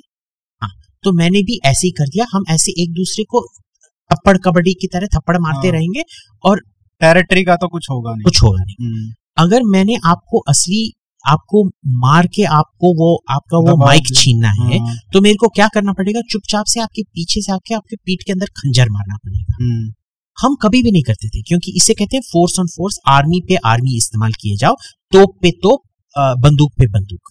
हमने क्या किया जब वो पुलवामा सुसाइड अटैक हुआ था पहली बार हमने अपना एयरफोर्स लेके उस स्टेशन को नहीं मारा था जहाँ से अटैक प्लान हुआ था। हमने deep north west frontier province के अंदर बालाकोट को मारा था। पाकिस्तान प्रॉपर पाकिस्तान प्रॉपर हम्म, और उसमें वैसे वो पाकिस्तान नहीं वो अफ़गानिस्तान है let us be clear about it वो इज़ बांटेंगे I, I तब don't I देखेंगे। don't accept Northwest Frontier Province as a part of Pakistan. It is a part of Afghanistan in my uh, opinion. uh, ठीक है मान लो पाकिस्तान का part है। तो उधर मारा था। वो बहुत ही इंपॉर्टेंट था क्योंकि जो उधर जो टेररिस्ट थे वो एक किस्म से मास्टर्स क्लास इन टेररिज्म था. एम ए टेररिज्म का अ, दिल्ली यून- अ, या- PhD हाँ पीएचडी स्टूडेंट थे. हम्म, तो आपने क्या किया उधर? ट्रेन द ट्रेनर प्रोग्राम को मार डाला. हम्म, और अगर आपने सब अध्यापकों को मार डाला तो अगली जनरेशन की जो टेररिस्टों के नाजायज औलाद होंगे उनको कौन पेशा सिखाएगा खानदानी पेशा? तो आपने उनको पाँच सात साल आपने पीछे कर दिया है उनके टेररिज्म के प्लान्स में। हम्म, तो ये भी बहुत अच्छा चीज़ हुआ। ठीक है ना? पर इसमें प्रॉब्लम क्या है कि डिसीजंस इतने पर्सनलाइज होते हैं कि आपको पता नहीं है कि कब फुल 180 डिग्री टर्न होगा। जैसे कि चिदम्बरम ने जो बलूचिस्तान में जो आ, आ, ये था इंसर्जेंसी था उसको बहुत अच्छी तरह से बढ़ावा दिया था। बढ़ावा दिया था। हम्म, जैसे ये सरकार ने 2014 में लिया एकदम खत्म कर दिया। अब क्यों खत्म किया ये मैं जानता नहीं। लेकिन वो national security adviser Ajit Doval तो बोलते थे कि मेरे को पता नहीं किसने करवाया, पर डेफिनेटली ये पीएमओ से ही हुआ है। और तो तो तो देखिए, जहाँ इनको गाली देना पड़ेगा, मैं इनको गाली दूँगा, और जहाँ इनको सराहना करना पड़ता है, मैं इनकी सराहना करूँगा। पर अगर आपके 90 परसेंट डिसीज़न घटिया हैं तो 90 परसेंट ऑफ़ द टाइम मैं तो आपको गाली ही देते रहूँगा। ठीक है ना? मैं तो ये नहीं बोल रहा कि गोधरा में आपने कोई खून किया था वो किया था वो किया था। मैंने कभी नहीं माना है कि they are ever guilty of any of that nonsense ठीक है ना? The only thing I hold them guilty of is acute stupidity economy आप इसेंशियली आप क्या हैं? टू आई डोंट नो हमारे व्यूअर्स अगर स्टार uh, वॉर्स देखते हैं। नहीं देखते होंगे। Uh, या कुछ लोग तो देखते ही होंगे। डिज्नी मैं भी नहीं देखा है स्टार डिज्नी अच्छा। ये क्या है कि ये लोग आ, आ, सर्च कर लेंगे भाई पढ़ाओ हाँ, हाँ, ठीक है यू आर अ टीचर ये, ये क्या है कि असली में जो ये बीजेपी का सरकार है ये डैफी डक है हाँ, डैफी डक या डोनाल्ड डक है बतख की तरह करके उल्लू के पट्टी की तरह घूमता है ये ऑपोजिशन ने क्या किया ये जो सब पत्रकार थे उन्होंने इनको डार्थ वेडर बना दिया एकदम जो रास्ते का जो लफंटर था उसको बहुत ही क्रिमिनल मास्टरमाइंड की तरह उसको मोगैम्बो बना दिया। असली में ये अभी भी रोड साइड का लफंटर लोग हैं। और इन लोगों ने अपना पेशा क्योंकि इनका धंधा ही इनको मोगैम्बो की तरह दिखाने का है वो अब मान नहीं सकते हैं कि ये मोगैम्बो नहीं है ये रोड रोड का पिक पॉकेट पिक पॉकेट को क्या कहते हैं? पॉकेट कटा जेब हाँ मार जेब मार है। हम्म, बस स्टैंड में जो जेब मार होते हैं ना ये वे उस कैलिबर के लोग हैं। कौन? ये जो सरकार है। सरकार में कौन? सरकार कुछ लोग अच्छे भी होंगे कुछ लोग खराब भी हाँ पर मैं अगर वो अच्छे अच्छा बुराई करूँगा तो वो फिर अच्छे लोग फिर मेरे को कॉल करके बोलेंगे "ये तूने क्यों मैं, मैं, मेरे पे तू, अब तूने टारगेट पेंट कर दी? अब तक सात साल में हम्म, आपने एक भी मीडिया नैरेटिव देखा है जो बीजेपी जीत बहुत? बुरा हाल है। बहुत बुरा हाल है। आपको यही जानना चाहिए कि जो बहुत सिंपल सा एक उदाहरण देता हूँ। तवलीन सिंह का बेटा आतिश तसीर। हम्म, उसने एक काफ़ी अच्छा पीस लिखा था टाइम मैगजीन में जो एक्चुअली मोदी की सराहना कर रही थी। अच्छा। पर जिस ये ने उसको पढ़ के जो आ, उसको आ, संक्षेप करके हम्म, प्रधानमंत्री को दिया उसने उसको इतनी उसकी अंग्रेज़ी की नॉलेज ही इतनी कम थी। हम्म, या तो अंग्रेज़ी की नॉलेज कम थी या तो फिर उसका विनाशकारी विपरीत बुद्धि केस था।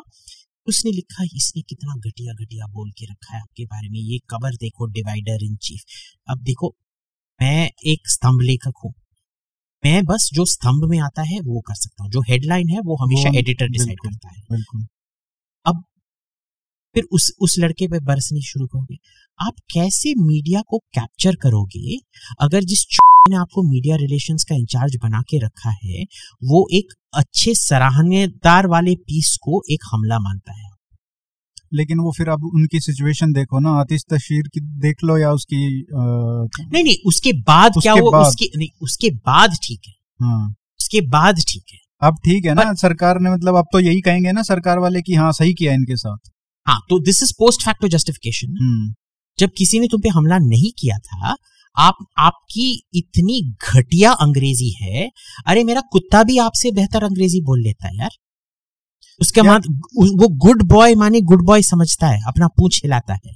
बैड बॉय माने थोड़ा डर जाता है। ये बात ठीक है। अब अरुण शोरी की बात है जैसे। हाँ। वो पहले 2014 में अक्टूबर नवंबर तक भी प्रेस करता था। हम्म। लेकिन उसका जब उम्मीद खत्म हो गया कि हम्म। अभी सरकार में कुछ नहीं मिलेगा तो वो उसने बोलना शुरू कर दिया खिलाफ। कम से कम यही समझ में आता है। हाँ, वो कहते हैं कि मेरे को कोई आशा नहीं थी मिनिस्ट्री नहीं चाहिए थी फलाना ये मैं नहीं मानता हूँ। ठीक है। ज़रूर कोई आशा थी। यशवंत सिन्हा का भी ऐसे ही हुआ। बिल्कुल। तो ये लोग इस चीज़ से सीखते हैं ना कि यार किसी को ट्रस्ट कैसे करोगे आप? जब आपके पास ऐसे लोग हैं जिनको आप कुछ देते रहो तो मैं let me put this to as a counter point जो भी बहुत ही इंटेलिजेंट लोग होते हैं वो एम्बिशियस होते हैं। अगर आप एम्बिशन को फ़ीड नहीं करोगे तो आपके पास अच्छे लोग कैसे आएँगे? आपके पास फिर सड़क छोप सड़क छाप और पॉकेट जेब काट ही आएँगे ना। So government is not a marriage I agree Ram को हर हक था कि तुम अग्नि परीक्षा करो।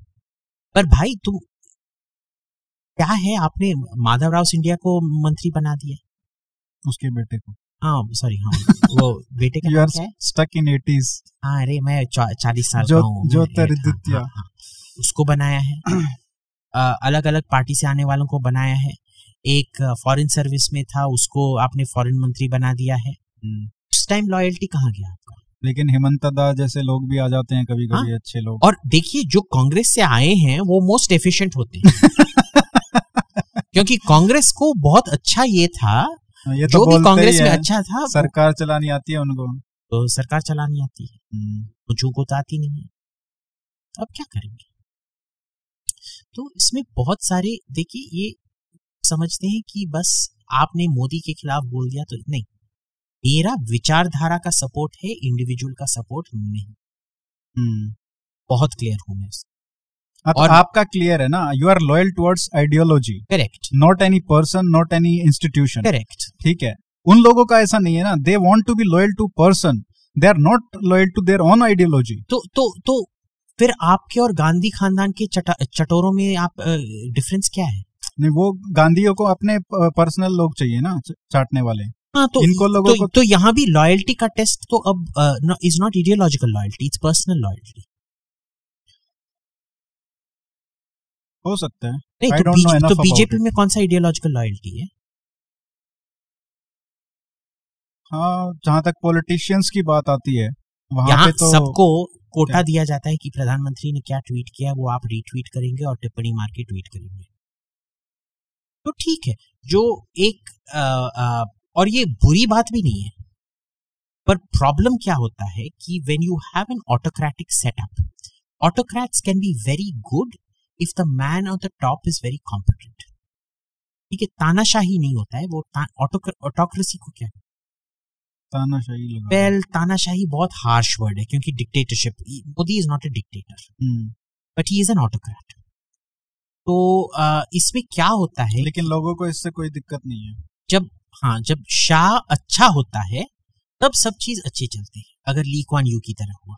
हम्म, पर अगर वो ईदी अमीन की तरह निकला फिर आपको क्या आएगा? और जी जिनपिंग आप उनको बुद्धू बोलते हो? हाँ मैं हमेशा बोल हमेशा से बोलते आ रहा हूँ कि मोदी का सबसे बड़ा जो खुदा दुनिया ने का कहो दुनिया का। जो मोदी को खुदा ने सबसे ज़्यादा गिफ्ट दिया है वो दिया था राहुल गांधी। हाँ। कि ऐसे अगर मेरा दुश्मन इतना उल्लू का पट्टा है हम्म, तो मैं हज़ारों इलेक्शन जीत सकता हूँ। अश्वमेध यज्ञ करके जीतते रहूँगा जीतते रहूँगा जीतते रहूँगा। वैसे ही भारत का सौभाग्य है हम्म। कि शी जिनपिंग जैसे उल्लू का पट्टा चीन का राष्ट्रपति बना। उल्लू का पट्टा क्यों है वो? उल्लू का पट्टा क्यों है? क्योंकि सब दंग शाओपंग से सब लोगों ने जो भी चीन के राष्ट्रपति थे उन्होंने एक चीज़ बहुत क्लियरली समझ लिया था कि हम सोवियत यूनियन की तरह स्टूपिड इकोनॉमिक्स नहीं करेंगे। Xi Jinping is repeating all the mistakes of the USSR जो भी सोवियत संघ ने किया था over spending no economic connection between earning and spending bank होने का सब कुछ ये बंदा कर किया जा रहा है। क्लासिक केस कंस्ट्रक्शन सीपेक का अभी तक आपने एक इकोनॉमिक प्लान देखा है? नहीं। नहीं। कॉस्ट बेनिफिट एनालिसिस देखा है? नहीं। जो भी वो किए जा रहे हैं बाकी इसमें वन बेल्ट वन रोड या बेल्ट एंड रोड इनिशिएटिव अभी पता नहीं उसका अगला नाम क्या होगा। प्रोजेक्ट एंड मीडिया मैनेजमेंट है ये सारा। हाँ सब। पर जो भी इन्वेस्टमेंट कर रहे हैं ट्रिलियंस ऑफ़ डॉलर्स वर्थ आपने अभी तक एक फीजिबिलिटी प्लान या प्रोस्पेक्ट देखा है? नहीं। हम्बन टोटा पोर्ट में अभी भी प्रॉफिट हो रहा है? नहीं। हाँ तो ये जो टेक इंडस्ट्री के खिलाफ इसने एक्शन लिया हाँ। है बड़ी बड़ी कंपनियों को सबको लाइन पे ला रहा है अलीबाबा जैकमा को जेल में डाल दिया था या कहाँ पे गायब किया पता नहीं। तो तो देखिए एक लेवल में मैं मानता हूँ कि बिग टेक को कंट्रोल करना चाहिए। जैसे अमेरिका में वो अब खुद का सरकार ही बन गया है।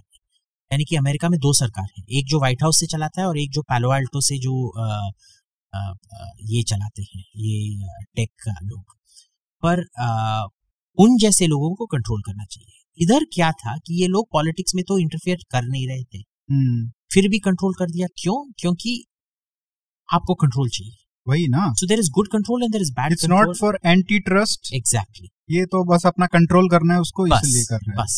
ये उसको लगता होगा कि ये ज़्यादा लोग इनके पास हो गए हैं। Exactly as a consumer exactly और कहीं ना कहीं इसकी पावर को इरोड कर सकते हैं लोग।